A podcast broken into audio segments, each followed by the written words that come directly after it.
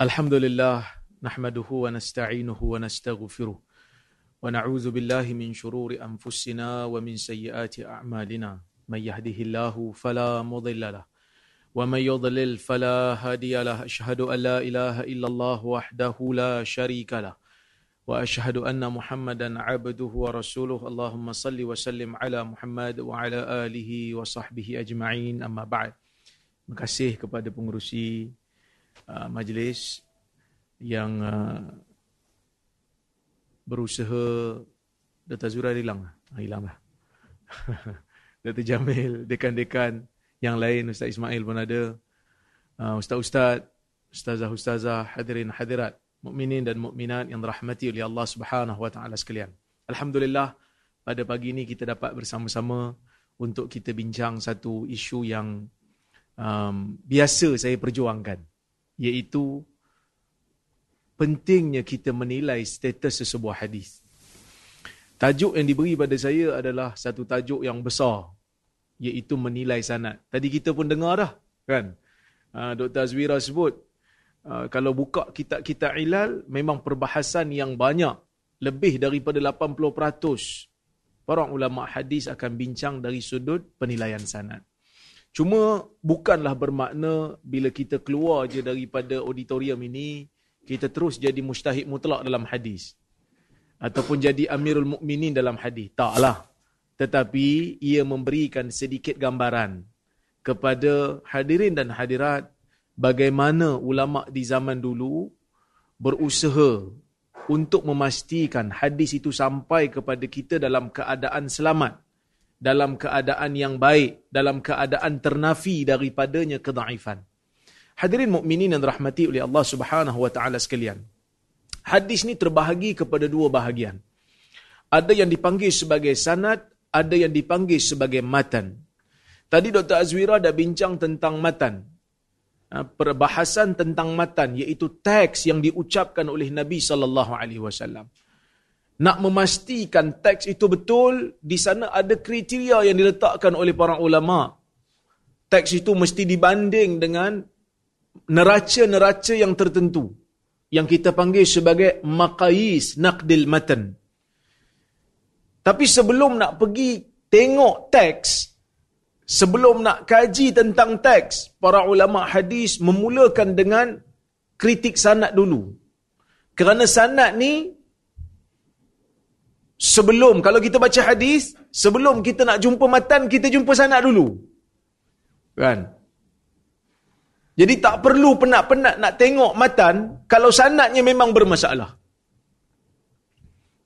Kalau sanadnya memang bermasalah dan tak ada orang lain riwayat melainkan dia saja, itu petanda yang menunjukkan mat, uh, matan itu bermasalah, hadis itu bermasalah. Dan saya nak sebut, tuan-tuan dan puan-puan, rahmati Allah sekalian, hadirin hadirat semua, saya nak sebut, ilmu hadis ni, neraca penilaian hadis, ia merupakan satu ilmu akli bahat, kita boleh kata. Akli mujarrad. Betul-betul perbahasan akal, kalau ilmu kritik sanad. Kenapa saya sebut macam tu? Mungkin ada yang tak setuju. Ada yang kata, oh ini telah mendahulukan akal berbanding nas. Sebenarnya tak. Kalau kita tengok dalam hadis, Nabi Sallallahu Alaihi Wasallam sebut benda yang umum. Kafa bil mar'i kadhiban ayyuhadditha bi kulli ma sami'.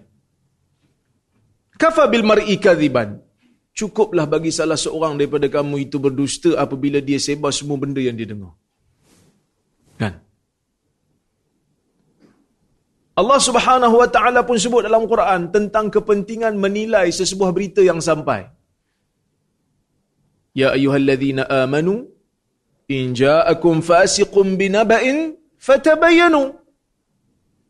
Wahai orang-orang yang beriman, bila orang fasik datang, datang kepada kamu membawa cerita, maka semak, tabayyun. Ada tak dia Allah Taala perincikan macam mana cara kita nak tabayyun? Kalau kita tengok dalam Quran tak ada. Dengan cara yang terperinci tak ada. Bila kita tengok dalam hadis, tidak ada cara yang diperincikan. Cuma adalah Kalau kita tengok tu, bukanlah terperinci, tapi ada. Contohnya macam hadis Nabi Sallallahu Alaihi Wasallam yang Nabi kritik teks berita yang sampai kat dia. Contohnya macam ada seorang Yahudi yang ditangkap oleh orang Islam pada masa tu. Maka pada masa tu orang Islam tanya, mana harta yang kau bawa lari? Dia kata dah habis. Adhabathu al-hurub wan nafaqat. Harta tu dah habis dah sebab perang banyak. Dan perbelanjaan telah menghabiskannya. Kami dah belanja habis dah. Tiba-tiba dalam hadis tu Nabi kata apa? Al-ahdu qarib wal malu aksaru min zalik. Eh tak mungkin habis kot. Jaraknya sikit, tempohnya pendek. Sedangkan harta banyak. Ini mustahil bagi akal. Ini satu yang pelik bagi akal. Maka bermulalah kritik matan yang disebut tadi. Panjang oleh Doktor Azwira tadilah. Maka bila masuk zaman terkemudian, masuk zaman Abu Hurairah, selepas daripada kewafatan Nabi sallallahu alaihi wasallam, maka para sahabat mulakan kritikan terhadap terhadap sanad. Sehingga kan Ibnu Abbas radhiyallahu anhuma apabila dia melihat hadis-hadis yang pelik-pelik yang disebarkan daripada Nabi sallallahu alaihi wasallam, maka pada masa tu dia tengok, dia dah mula kaji sanad. Dia dah mula kaji sanad, dia tengok perawi demi perawi. Sehingga kan ada seorang anak murid dia, Busyair Al-Adawi, dia mengatakan, dia membacakan hadis kepada Ibn Abbas. Ibn Abbas buat tak layan, buat tak dengar. Sehingga kan, Busyair kata, ya Ibn Abbas, mali la araka, tasma' li hadisi, uhaddisuka bihadisin min Rasulullah sallallahu alaihi wasallam, wa anta la tasma'. Ya Ibn Abbas, kenapa saya tengok kamu tak dengar pun hadis yang saya baca? Saya bacakan hadis daripada Nabi sallallahu alaihi wasallam, tapi kamu buat tak dengar, buat tak peduli. Kata Ibn Abbas, inna kunna marratan idza sami'na hadisan min Rasulillah sallallahu alaihi wasallam ibtadarathu absaruna wa asghayna ilayhi biadhanina walakin lamma rakiban nas as-sa'ba waz-zalul falam nasma illa mimman na'rif. Kata Ibn Abbas, dulu kami kalau dengar hadis daripada Nabi sallallahu alaihi wasallam, kami akan beliakkan biji mata kami untuk tengok, wa asghayna ilayhi biadhanina, dan kami akan tadah telinga kami untuk dengar. Tapi ketika mana di zaman ini orang dah mula menunggang macam-macam. Falamma rakiban nas as-sa'ba waz-zalul. Pada zaman ni orang dah mula menunggang. Disebut rupanya perkataan menunggang ni lama dah. Orang dah mula menunggang. Yang liar pun dia tunggang, yang jinak pun dia tunggang. Ini perkataan kinayah. Ini perkataan metafora. Maksudnya, hadis yang kita kenal, hadis yang jinak dengan kita, yang kita biasa dengar, pun orang bawa, orang baca. Hadis yang pelik, yang liar, yang kita tak biasa jumpa, pun dia bawakan, dia sebarkan. Pada masa tu, kata Ibn Abbas, kami tidak dengar, melainkan daripada orang yang kami kenal. Maka bermula kritikan sanad. Maka pada masa tu, imam-imam hadis, antaranya Imam Malik, menyebutkan inna hadzal ilma din fanzuru amman ta'khudha an amman ta'khuduna dinakum.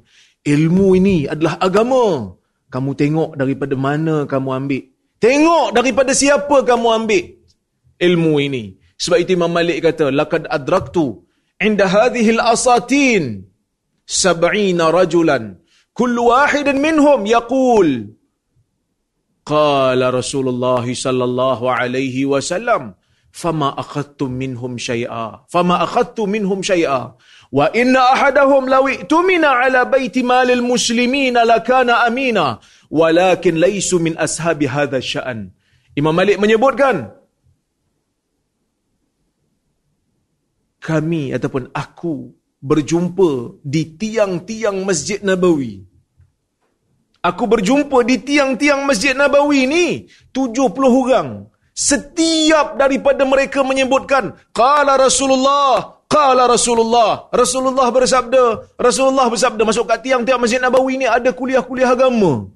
Tok-tok guru baca hadis belaka.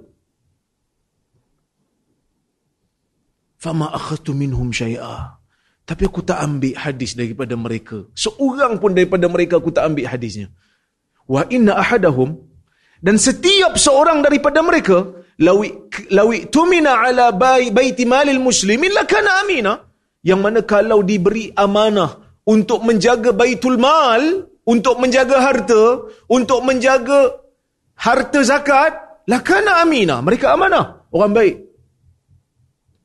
mereka orang baik. Walakin laisu min ashabi hadha sya'an, tapi mereka bukan pakar dalam bidang ini. Sebab itu ulama hadis zaman dulu dia buat satu kaedah. Abdul Rahman bin Mahdi menyebutkan satu kaedah. Dia kata apa? Khislatan la yahsunu fiha husnu dhan. Al-hukmum al-qadha wal hadis. Dua benda. Dua perkara, dua bidang yang tak boleh kita bersangka baik. Tak bagus kalau sangka baik. Sangka baik ni bagus. Kita disuruh sangka baik. Tapi ada dua tempat sangka baik ni tak berapa nak elok. Al-Qadha wal-Hadis. Dalam urusan mahkamah, kan urusan mahkamah, katalah saya jadi hakim. Tuan-tuan datang kata, uh, Tuan Hakim, saya yang arif, saya nak apa?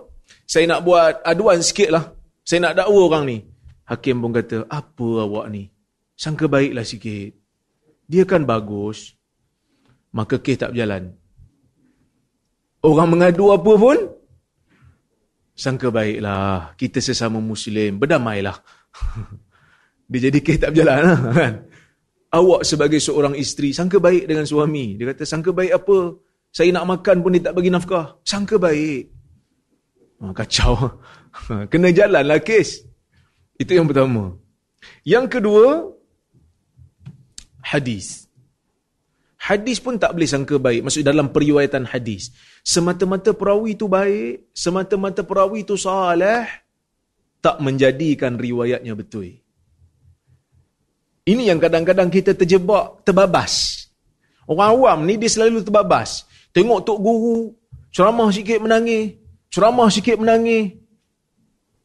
Maka dia kata, ish, baguslah, ni mesti orang salih. Betul lah, memang dia orang salih. Tapi tak semesti yang dia baca tu betul. Bahkan sebahagian kadang-kadang keturunan Nabi pula tu. Kan? Bila dia baca hadis, mestilah betul dia cucu Nabi. Hang siapa? Mama. Diam. Contoh. Contohlah kan. Ada ada keturunan Nabi, sahabat Ustaz Syed kita ada di sini. Kan? Sebab itu Imam Malik rahimahullah, dia meninggalkan riwayat. Walaupun pada peringkat awal dia bersangka baik dengan Abdul Karim bin Abil Mukharik, tapi bila dia tengok riwayat-riwayat Abdul Karim ni banyak yang salah, ingatan tak kuat. Akhirnya dia kata apa? Gharrani kathratu bukaihi fil masjid. Aku terpedaya dengan dia banyak menangis kat masjid. Maksud dia, dia banyak menangis tu dia orang soleh. Duduk kat masjid menangis. Duduk kat masjid menangis. Sebab dia menginsafi diri, muhasabah diri. Kalau kita tengok orang menangis kat masjid, pergi masjid je menangis. Pergi masjid je menangis. Orang baik lah tu. Dia tanya pasal apa? Saya muhasabah diri, banyak dosa saya. Orang baik. Tapi orang baik tak semestinya, tak semestinya tekun dalam periwayatan. Orang baik tak semestinya siqah dalam nukilan. Kadang-kadang anak murid kita ni pensyarah-pensyarah pun ramai kak. Kadang-kadang anak murid kita tengok, oh bagus lah anak murid dia, bagus, baik. Tapi tak semesti cemerlang. Baik tu baik lah, cemerlang isu yang lain. Sebab itu ulama hadis, ni saya dah masuk tajuk Doktor Kamilin pula ni. Sebab tu dalam hadis, dia ada dua. Al-adalah wad-dabt. Adalah itu dari sudut peribadi dia, pegangan agama dia, salih dia. Tapi itu tak cukup, dia mesti dabt. Dia mesti ada satu lagi yang kita panggil dhabt. Apa itu dhabt? Dhabt apa dhabt? Biasa orang Melayu dia panggil dhabt, biasa orang Melayu panggil hafalan. Kan? Tapi dhabt bukan hanya hafalan. Dhabt ni maksudnya ta'ahudul hadis. Min hini, min hina sama'ihi ila waqti adaihi. Dia pelihara hadis tu elok-elok. Bermula daripada waktu dia terima hadis tu, sehinggalah waktu dia sampaikan. Boleh jadi dia hafal, boleh jadi ditulis dalam kitab. Sebab orang sekarang ni bila cerita pasal hadis, dia akan tanya kita, berapa ribu hadis yang hafal?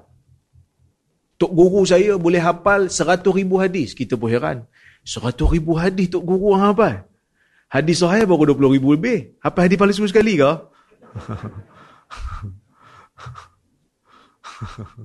Kadang-kadang tu dakwaan-dakwaan je lah. Sampai seratus ribu hadis kita pun heran. Mana dia dapat seratus ribu tu? Tu yang kadang-kadang bila kita dengar dia ceramah, hadis palsu je keluar. Mungkin dia terhafal hadis palsu sekali agaknya. Tapi tu zaman dulu yang Imam Bukhari hafal ratus-ratus ribu tu, itu sanad sekali. Kerana ulama zaman dulu, satu hadis dikira satu sanad. Kadang-kadang satu matan ada sepuluh sanad. Sanad-sanad tu dihafal sekali. Yang mana pada zaman ni bukan main susah lah. Sebab zaman dulu mudah lah nak hafal. Dia pendek. Sanad tu pendek. Zaman sekarang, satu sanad pun kadang-kadang sampai satu A empat muka surat. Boleh hafal? Susah sikit nak hafal. Ha, maka jinak motor pun banyak masa tu kan. Jadi kita kita susah sikit nak hafal. Jadi dhabt maksudnya kejituan, pemeliharaan yang baik. Sama ada dia pelihara berdasarkan hafalan dia ataupun dia pelihara berdasarkan ingatan dia. Uh, sorry, uh, cat- catatan dia. Kalau dia catat, dia jaga buku dia elok-elok supaya tidak dimasukkan dengan sesuatu yang bukan catatan dia. Ini yang berlaku pada Ma'mar bin Rashid. Ma'mar bin Rashid umpamanya, perawi Bukhari, bagus, hebat, tapi bila dia riwayat daripada orang Basrah, riwayatnya perlu disemak dan diselidik. Kenapa? Kerana Ma'mar bila pergi ke Basrah, dia tak bawa buku catatan dia. Jadi bila dia pergi ke Basrah, dia dengar hadis daripada orang Basrah, dia tak ada tempat nak catat. Dia tak tulis. Dia cuma hafal. Bila dia balik ke Yaman, dia baca hadis daripada orang Basrah. Riwayat dia dengan riwayat orang Basrah daripada Tok Guru Basrah bercanggah. Maka sebab itu para ulama buat kaedah. Mana-mana riwayat yang Ma'mar riwayat daripada orang Basrah perlu diteliti. Perlu disemak. Takut-takut dia tersilap kerana dia pergi sana tak bawa buku catatan. Kemudian, riwayat orang Basrah daripada Ma'mar. Sebab Ma'mar ni ulama besar. Jadi bila dia pergi Basrah, biasalah orang minta bagi bagi bagi apa buat majlis sama hadis. Sebab dia muhaddisin kan. Bila pergi, orang tahu dia pergi. Oh, dia dah ada kat Basrah. Orang pun minta, boleh tak baca buat majlis sama? Buatlah kuliah, baca hadis. Jadi dia tak bawa buku. Buku hadis dia tak bawa. Jadi, dia pun baca berdasarkan ingatan dia. Sebahagian daripada apa yang dia baca tu ter, tersilap, tersalah. Jadi sebab itu kalau orang Basrah riwayat daripada Ma'mar, ulama hadis kata kena cek, tengok orang lain ada tak riwayat yang macam yang sama. Kalau tak ada, seorang-seorang dia je. Ha, itu menunjukkan mungkin berlaku sedikit kesilapan dalam periwayatan. Okey, itulah mukadimah sikit. Bila kita sebut tentang sanad, sanad, saya tak mau pergi panjang-panjang lah, masa pun tak over nak banyak. Ni sampai ke apa? sepuluh lima puluh lima ke sepuluh? sepuluh lima puluh? sepuluh lima puluh? Setengah jam ni? Ini memang tak boleh jadi mujtahid apa ni? Sanad ni salah silah perawi yang nak sampai ke matan. Okey. Kepentingan sanad saya dah sebut tadi. Di sana ada banyak hadis-hadis yang dikategorikan dhaif dan diletakkan nama yang tertentu disebabkan oleh kerana sanad dia. Sebahagiannya kerana perawi dia, jarah wa ta'dil. Yang ni Doktor Kamil akan sebut nanti panjang. Saya nak cuma nak fokus kepada ittisal wal inqita. Dari sudut sambung sana, kita kena tahu. Bila nak nilai hadis, kita mesti pergi step by step. Sebab ini pelajar-pelajar, uh, mungkin ada pelajar-pelajar ilmu hadis. Kadang-kadang dia confused. Dia kata macam mana nak nilai hadis? Nilai hadis ni kena tengok step by step. Kan kita ada lima. Pertama kena tengok adalah. Yang ni jarh wa ta'adil lah. Kemudian kena tengok dhabt. Dhabt pun dalam kitab rijal jugalah. Jarh wa ta'adil. Kemudian kena tengok ittisal. Ittisal ni maksudnya, kena bersambung sana tu. Bersambung. Orang ni betul-betul jumpa dengan orang ni. Orang ni jumpa dengan orang ni. Sampailah kepada Nabi sallallahu alaihi wasallam. Dia tak boleh ada gap. Dia tak boleh ada terputus. Kalau saya nak riwayat sesuatu daripada orang yang saya sebut namanya dalam sanad, tiba-tiba saya tak pernah jumpa dia. Orang kan kata, hang dengar pada mana? Duk sembang-sembang ni hang dengar betul ke daripada dia? Benda ni akli. Benda ni akal kata benda yang sama. Sebab tu saya sebut daripada awal tadi. Ilmu hadis adalah ilmu yang bersandarkan kepada akal. Penilaian hadis tu akal. Kerana syarak hanya letakkan prinsip umum. Semak. Siasat. Macam mana cara nak semak? Akal lah tentu kan. Kalau dah ramai-ramai orang yang dalam, ramai-ramai orang yang riwayat hadis, dia seorang je bawa hadis tu. Dan dia pun taklah kuat sangat. Kita pun sama. Pelajar-pelajar Q I P S. Kan, kawan-kawan dia baru nak siap-siap pergi asrama apa ni daripada daripada hostel nak pergi ke kelas, tiba-tiba dia balik. Kita eh, pasal apa you balik? Apa sebab entah balik cepat sangat? Dia kata, uh, kelas tak ada hari ni. Kita pun tengok, dia ni kaki bohong juga. Kita tengok semua kawan-kawan pergi, dia seorang je balik. Kan? Dia seorang je balik. Kata, ish, betul ke? Betul, kelas tak ada hari ni. Jangan pergi. Dia jenis kaki bohong. Kita nak semak tak di, pada orang lain? Masa tu kita dah mula ambil telefon. Nak telefon yang seorang lagi, yang siqah sikit. Betul ke kelas tak ada hari ni? Tak betul, kelas ada. Ni pensyarah baru nak masuk ni. Mari cepat. Hang kencing aku noh. Benda, benda ni semua orang buat. Bila masuk tentang perbahasan hadis ahad dan hadis mutawatir umpamanya. Walaupun adalah sikit perbahasan di kalangan ulama hadis, mutawatir dengan ahad ni betul ke perbahasan ilmu hadis? Ke dia perbahasan ilmu kalam? Kerana kalau kita tengok di zaman awal dulu, di zaman Al-Imam al-Hakim, bahkan di zaman Imam Syafi'i, dia tak bahas panjang pun tentang mutawatir ni. Bahkan Imam Syafi'i kata ilmu kafah anil kafah kan? Riwayat kafah anil kafah. Tapi Imam Syafi'i banyak fokus kepada khabarul wahid ataupun khabarul khasah. Dan Imam Syafi'i bagi dalil yang macam-macam. Nak kata hadis ahad ni boleh pakai. Dan orang yang pertama yang memasukkan perbahasan mutawatir dan ahad ni secara detail, sekadar pengetahuan saya lah, adalah Al-Imam Al-Khatibul Baghdadi. Dan dia tu ada naza'ah usuliyah sikit. Dia ada terkesan dengan usul fiqh sikit. Ha, sebab tu perbahasan mutawatir dengan tak mutawatir ni sebenarnya akli. Ulama hadis zaman dulu tak bincang bahas panjang sangat. Sebab apa? Sebab benda tu akal. Makcik-makcik yang dekat kampung tahu kalau berita tu sampai kepada tahap mutawatir, berita tu betul. Pergilah tanya. Makcik, saya nak tanya satu soalan. Siapa Perdana Menteri Malaysia yang ke sepuluh? Siapa P M X? Makcik kata, saya ingat Datuk Seri Anwar Ibrahim. Kita pun tanya, ada sanad? Dia pun pening. Sanad tu apa? Taklah makcik sebut Datuk Seri Anwar sebagai Perdana Menteri. Ada bukti? Pernah tengok ke dekat Seri Perdana tu? Dia kata tak ada lah. Tapi ramai yang cakap macam tu sampai keluar kat T V. Kat surat khabar pun keluar. Takkan tak betul? Eh makcik, kita kena semak betul-betul.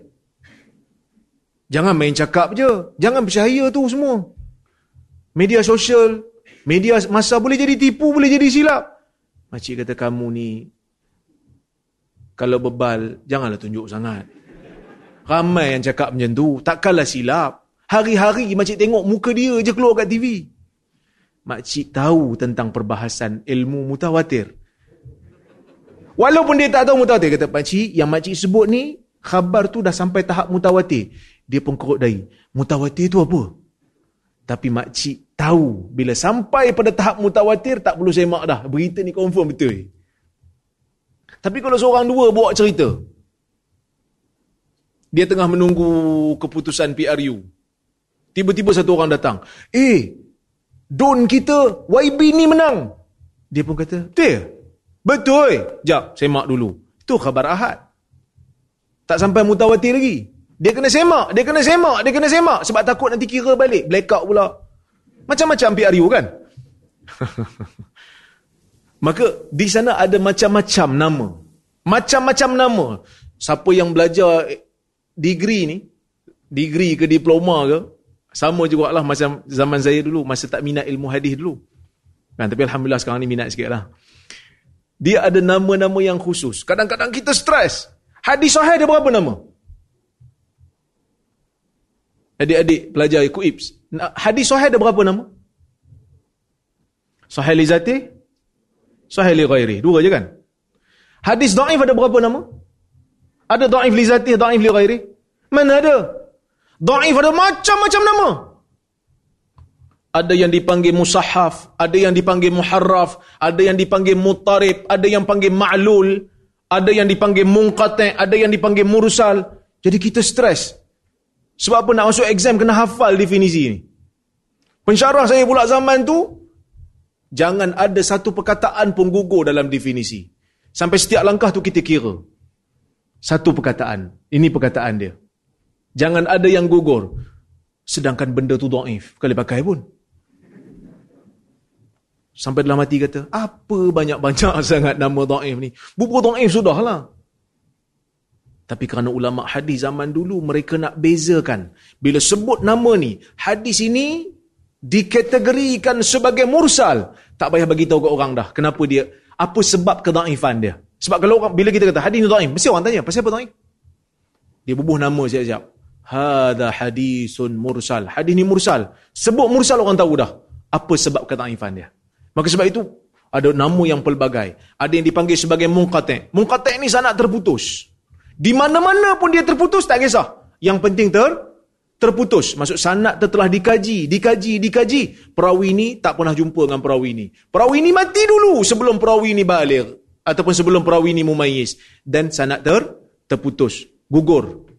Sehingga datang bukti lain. Kita kenal siapa yang berada di tengah-tengah tu.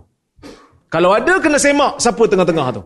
Kerana tak mungkin dia ambil daripada orang yang dah mati di zaman Di zaman dia dah, dia menjadi penuntut ilmu. Akli. Ilmu yang berkaitan dengan akal. Mursal, umpamanya. Hadis mursal.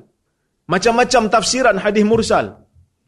Dan di antara hadis, uh, di antara definisi yang terbaik yang ada, hadis mursal ialah ma rafa'ahu tabi'i ila Nabi Sallallahu Alaihi Wasallam. Hadis yang tabi'i angkat terus kepada Nabi sallallahu alaihi wasallam tanpa menyebutkan nama sahabat. Para ulama' hadis berbincang. Walaupun majoriti fuqaha menerima dan beramal dengan hadis ini, cuma Ibn Rajab sebut, dia kata, sekadar menerima dan beramal tidak bermakna mereka mengiktiraf kesahihan. Kerana kadang-kadang ada riwayat-riwayat yang diamalkan, walaupun dia da'if ringan, dengan syarat-syarat yang diletakkan oleh para fuqaha. Cuma saya nak beritahu, hadis mursal ni dikategorikan oleh ulama hadis sebagai hadis dhaif. Sebab apa? Sebab hadis mursal tabi'i riwayat daripada Nabi. Tengah-tengah tu ada ada gap. Sebab tabi'in tak pernah jumpa Nabi. Boleh jadi dia ambil daripada sahabat. Kalau dia ambil daripada sahabat, clear lah. Kan, kalau dia ambil daripada sahabat, okey lah. Sebab sahabat tak bohong. Sahabat jujur. Tapi boleh jadi dia ambil daripada tabi'i lain. Tabi'i lain tu ambil daripada sahabat. Kalau dia ambil daripada tabi'i lain, ini masalah. Kerana mungkin ada tabi'i yang ingatan dia lemah. Jadi sebab itu ulama' hadis tolak riwayat mursal. Melainkan Imam Syafi'i dia bahas panjang sikit lah. Dia letakkan qara'in, dia letakkan petunjuk-petunjuk nak menguatkan riwayat tu. Tapi ketat syarat tu sebelum nak terima. Walaupun tabi'in yang riwayat. Okey. Kemudian kita ada al-mu'dhal.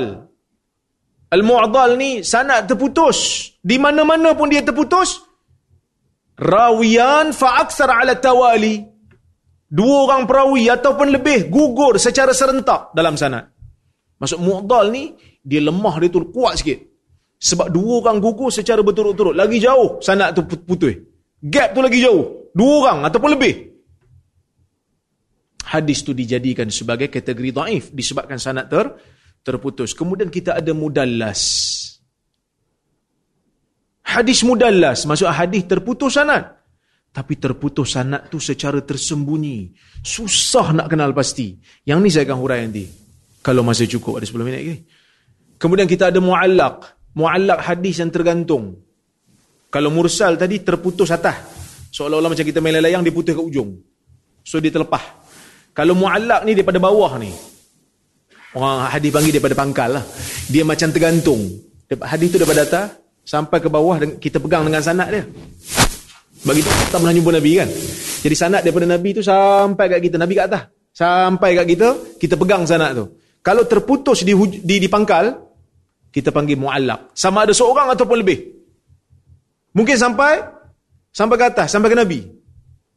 Bila Imam Bukhari riwayat dalam sahih, uh, sebut dalam sahih dia, bukan riwayat. Bila Imam Bukhari sebut dalam sahih dia, qala an-nabi ataupun qala Ibnu Abbas, ni hadis mu'allaq. Ulama bahas panjang. Mu'allaq dalam sahih Bukhari ni, sahih ke tidak? Ada yang sahih dan ada yang tidak sahih. Menurut penelitian Al-Imam Ibn Hajar dalam kitab dia Taghliqut Ta'liq. Baik. Kemudian kita ada Al-Mursal Al-Khafi. Mursal Khafi ni apa dia? Mursal khafi ni mursal yang tersembunyi. Orang, satu orang perawi riwayat daripada orang yang sezaman dengan dia, tapi dia tak pernah jumpa orang tu. Dia riwayat dengan orang sezaman, tapi orang tu, mereka berdua tak pernah bertemu, tak pernah berjumpa.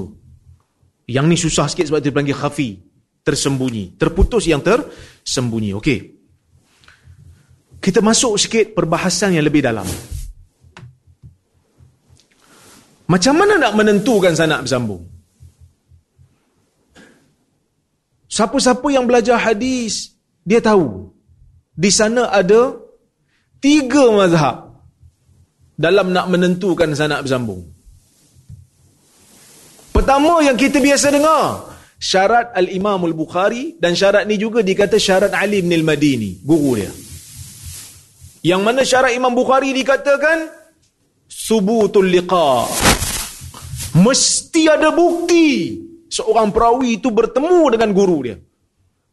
Katalah saya riwayat daripada Ustaz Hafiz, ulama zaman kemudian nanti bila tengok riwayat kami berdua, dia tengok sezaman, dua-dua duduk di Perlis, seorang duduk kat Kuala Perlis, seorang duduk kat Kangak.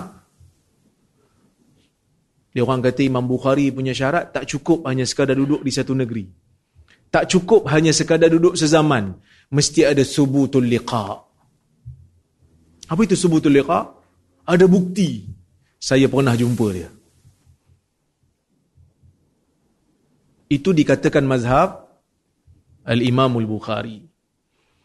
Cuma Ibn Rajab dia dia, dia dia dia dia tafsir sikit, lain sikit. Dia kata, Bukhari punya mazhab subutus sama, bukan subutul liqa. Jumpa je tak cukup, dia kata. Bukhari mesti subutus sama, jumpa dan dengar. Kerana kalau tuan-tuan baca dalam kitab-kitab Ilal, kadang-kadang dia ada sebut. Dia kata, ra'ahu walam yasma' minhu. Dia jumpa, tapi dia tak pernah, tak pernah dengar. Ha. Ada juga ulama' yang kata, ini syarat Bukhari, tapi bukan dalam semua syarat. Syarat Bukhari dalam, dalam sahih saja. Okey. Syarat Muslim. Syarat Muslim panjang sikit. Cuma, saya nak hurai sikit. Siapa yang baca Muqaddimah Sahih Muslim, baca Muqaddimah Sahih Muslim. Dalam kitab Muqaddimah Sahih Muslim ni, Imam Muslim menyerang pandangan yang dikatakan itu pandangan Bukhari. Bahkan perkataan Imam Muslim ketika mengkritik pandangan ni sangat keras. Sehingga Imam Muslim kata, sebahagian orang yang mendakwa dirinya termasuk dalam kalangan ahli ilmu mendakwa bahawasanya syarat nak jadi sahih mesti ada subutul liqa. Jadi orang-orang yang baca Muqaddimah Sahih Muslim, dia orang macam tertanya-tanya, sebenarnya Imam Muslim ni sedang serang siapa? Dia serang siapa? Ha? Adalah seorang ulama nama dia Al-Qadhi Iyad. Dalam kitab Ikmalul Mu'lim, Qadhi Iyad kata, yang dimaksudkan oleh Imam Muslim tu adalah Imam Bukhari. Jadi bila Qadhi Iyad sebut macam tu, pandangan Qadhi Iyad ni terus jadi masyhur. Terus orang kata, oh, sebenarnya ada dua mazhab. Paling kurang, sebenarnya tiga. Tapi yang tiga tu, tadi subuh tu sama tadi tu. Dikatakan itu mazhab yang dipegang oleh Abu Hatim. So ada tiga mazhab sebenarnya. Ada yang kata subuh tu liqa' macam Bukhari. Ada yang kata subuh tu sama. Satu lagi pandangan Imam Muslim. Imam Muslim kata nak bagi sana bersambung. Dia ada dua syarat. Al-mu'asarah ma'a bara'ah minat tadlis. Dua perawi itu hidup sezaman dan terlepas daripada tadlis. Imam Muslim kata memadai. Imam Muslim kata memadai. Jadi, bila kita tengok-tengok, pandangan ni adalah pandangan yang konvensional. Pandangan yang seolah-olah macam diterima sebagai musalamat. Tapi, waktu saya belajar dulu, kami masa dekat Jordan dulu, setiap minggu pensyarah akan bagi kerja. Antara subjek yang kami kena ambil ialah Al-Ahadis Al-Muntaqadah fi Sahihain. Hadis-hadis yang dikritik dalam Bukhari Muslim. Saya masa tu baru sampai, dua ribu sebelas, baru sampai kat Jordan masa tu. Tengok subjek tu turun. Oh, ini menarik ni. Kita pun daftar. Daftar subjek aku. Dalam kepala saya, bila kata hadis muntaqadah fi sahihan, kita dok bayang, bincang tentang hadis-hadis yang dikritik oleh liberal, hadis-hadis yang dikritik oleh golongan modernis, hadis-hadis yang dikritik oleh orientalist. Kan? Kita dok bayang macam itulah hadis-hadis yang dikritik dalam Bukhari Muslim. Rupanya, sepuluh minggu yang pertama, kami tak belajar pun benda tu. Kami belajar apa? Kami belajar ahadis al-muntaqadah fi sahihain yang dikritik oleh Dar al-Qutni dalam kitab dia Tatabbu'. Dalam banyak-banyak hadis yang dikritik dalam Bukhari, dalam Sahih Bukhari, ada satu hadis, hadis daripada Abu Abdul Rahman As-Sulami, daripada Uthman Ibn Affan, daripada Nabi Sallallahu Alaihi Wasallam, yang mana dalam hadis itu disebutkan, Nabi kata khairukum man ta'allamal ilma wa 'allamahu. Sebaik-baik kamu ialah orang yang mengajarkan Quran, eh mempelajari Quran dan mengajar Quran. Hadis ni dikritik. Sebab apa dikritik? Sebab Abu Abdul Rahman As-Sulami tidak ada bukti dia pernah berjumpa dengan Uthman. Tak ada bukti dia pernah jumpa. Ketika mana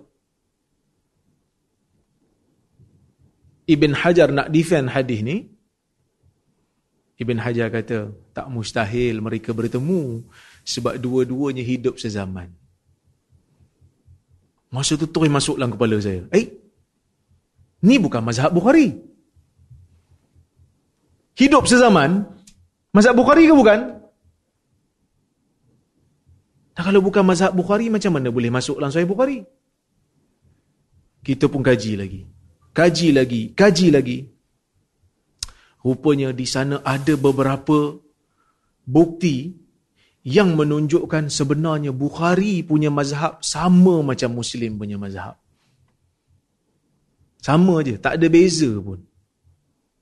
Tengok, contoh. Hadis daripada Urwah Ibn Zubair, daripada Ummi Salamah. Ya. Yang mana Nabi Sallallahu Alaihi Wasallam pernah sebut pada Ummu Salamah, "Idza uqimat salatu subhi, fatufi ala ba'iri, wan nasu yusallun."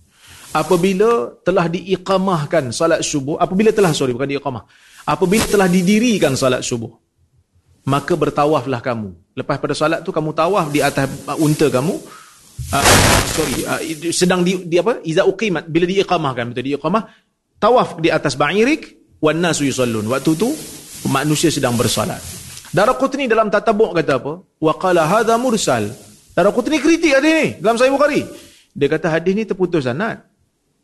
Kerana di sana ada riwayat lain bagi hadis yang sama, Urwah riwayat daripada Zainab binti Abi Salamah daripada Ummu Salamah. Ini membuktikan Urwah tak dengar daripada Ummu Salamah. Sebab dalam sanad yang lain ada nama Zainab kat tengah-tengah. Tahawi juga menyebutkan benda yang hampir sama. Dia kata Urwah la na'lam lahu sama'an min Ummi Salamah. Urwah ni kami tak tahu dia dengar ke tidak daripada Ummu Salamah.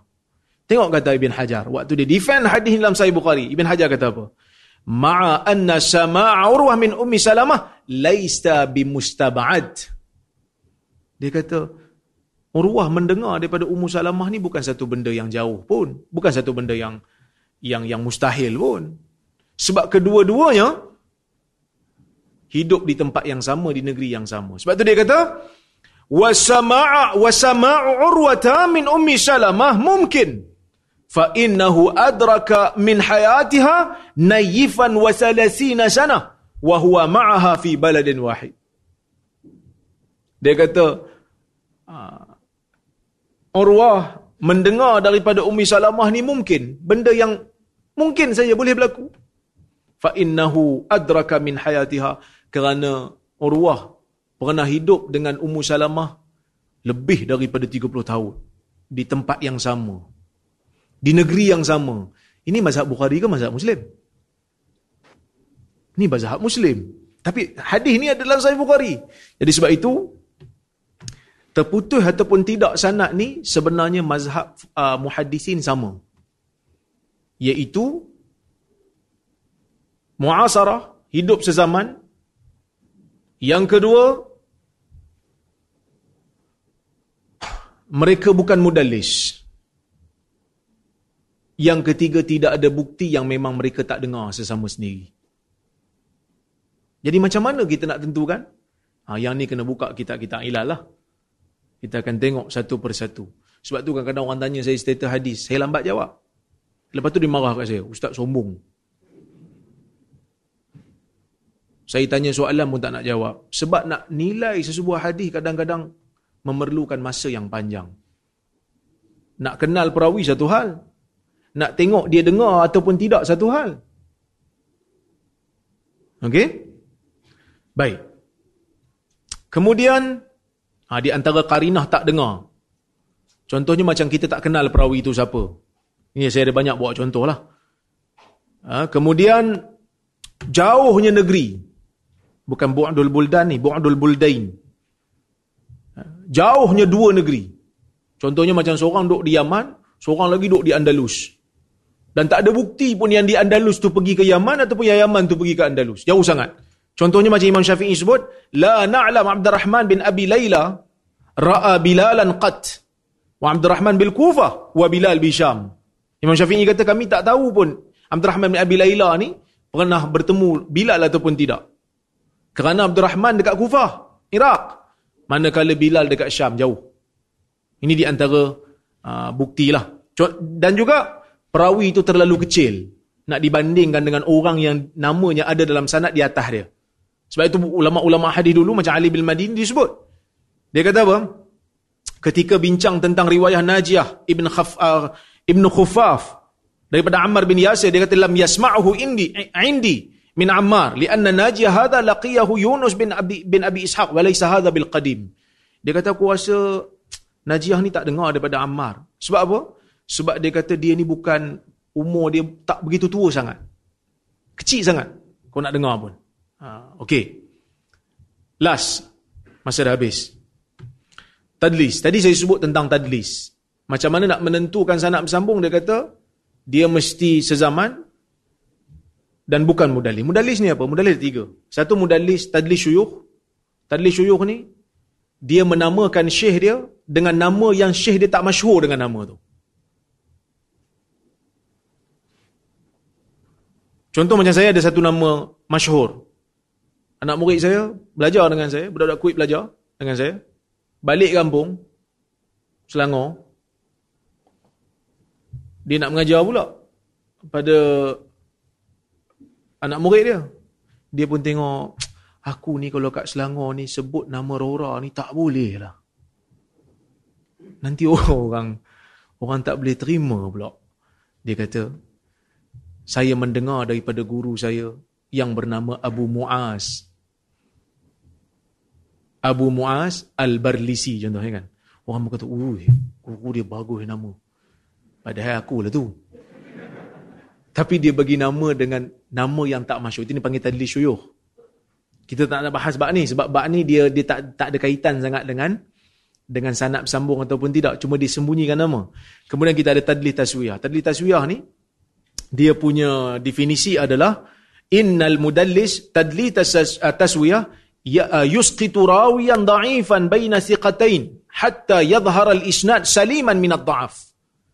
Dia men, dia menggugurkan seorang perawi yang berada di antara dua perawi yang da'if, laqiya ahaduhum al-akhar. Saya riwayat sebuah hadis daripada guru saya. Guru saya okey. Guru saya punya guru riwayat daripada perawi yang daif. Perawi yang daif riwayat daripada guru dia. Saya pun tengok, saya kata, ish ada pula daif tengah-tengah ni. Orang nombor empat dalam sanad daif. Saya tengok orang nombor dua, guru saya, dengan orang nombor lima, pernah bertemu dalam hadis lain. Jadi saya kata, ha, ni bagus ni. Saya gugurkan nama perawi daif tu, saya bagi cantik sanad tu. Jadi orang tengok macam hadis tu sahih. Itu tadlis taswiyah. Syarru anwa'i tadlis. Ini seburuk-buruk jenis tadlis. Sebab disembunyikan. Dan ulama' hadis dapat kesan. Siapa yang selalu buat benda ni? Baqiyah bin Walid, Walid bin Muslim. Dua ni masyhur buat tadlis taswiyah. Sebab itu ulama' letak syarat. Kalau ada perawi yang mudallis tadlis taswiyah, bermula daripada nama dia sehingga ke hujung sanad, perlu ada tasrih bisama'. Perlu ada orang ni, jelaskan betul-betul dia dengar pada orang ni, jelaskan betul-betul dia dengar, supaya hatta tantafiya illatu tadlis. Sehingga ternafinya penyakit tadlis tu. Takut-takut ada perawi yang disembunyikan. Kalau semata-mata sebutan, daripada. Takut ada perawi yang disembunyikan. Sebab daripada ni dia tak jelas dengar. Dia tak nyatakan dia dengar betul-betul. Takut ada perawi yang di, di bawah tu, buang nama perawi yang di tengah-tengah sana. Dan yang paling masyhur ni kurang sikit berlaku. Ada tapi kurang. Yang paling banyak berlaku ialah tadlis isnad lah. Apa dia tadlis isnad? Tadlis isnad ni dia meriwayatkan daripada orang yang dia pernah dengar sesuatu yang dia tak dengar, seolah-olah macam dia dengar. Faham? Saya ulang lagi sekali. Dia meriwayatkan daripada orang yang dia pernah dengar sesuatu yang dia tak dengar, seolah-olah macam dia dengar. Faham? Macam faham. Saya lagi saya suruh syarah lagi. Jawab Ustaz, dengar ke tak dengar sebenarnya ni?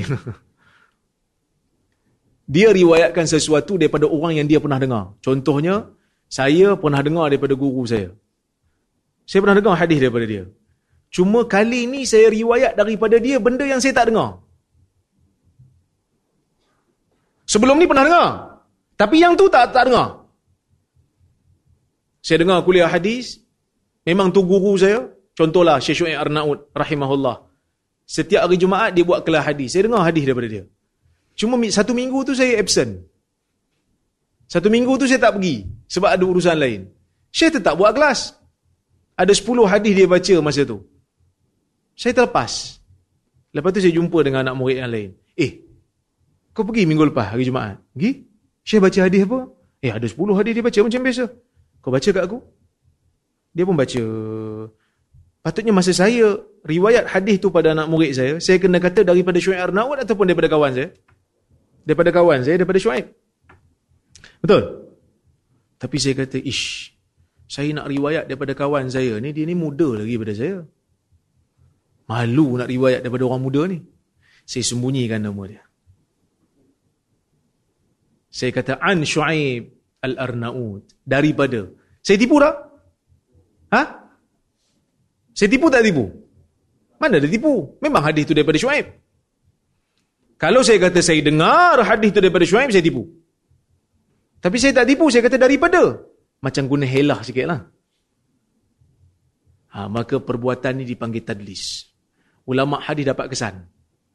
Sebab itu mereka kata mudallis kalau gunaan, kalau gunaan mesti kita cari sanad lain yang dia kata dia dengar. Hadis yang sama. Kalau tak ada, sanad ter terputus. Boleh? Ha, itulah lebih kurang. Sebenarnya banyak lagi. Tapi masa tak cukup. Sebab saya ada bahas, saya ada cerita pasal ta'arud wasal wal irsal, ta'arud waqaf wal rafa', luzum tariq, macam-macam lagi, tapi tak sempat. Insya-Allah kita buat seminar dua titik kosong. Cerita pasal sanad saja insya-Allah. Tapi itu saya nak bagi satu gambaran, bila bahas tentang sanad, ulama-ulama hadis dia lebih fokus kepada sanad bersambung atau tidak. Macam mana nak menentukan sanad ni bersambung? Kadang-kadang ada perawi riwayat dengan cara betul-betul daripada Nabi. Tiba-tiba ramai perawi lain riwayat hadis daripada tabi'in daripada Nabi. Hadis yang sama. Kita sebagai pengkaji hadis, nak kata hadis ni sahih ke tidak? Hadis yang sama. Baca dalam kitab ni, daripada fulan, daripada contohlah, daripada Abu Salamah, daripada Abu Hurairah, daripada Nabi. Tiba-tiba satu kitab yang lain dia kata, daripada Abu Salamah, daripada Nabi. Hadis sama. Nak kata sahih ke tidak? Satu buh nama Abu Hurairah, satu tak buh nama Abu Hurairah. Nak kata sahih ke tidak?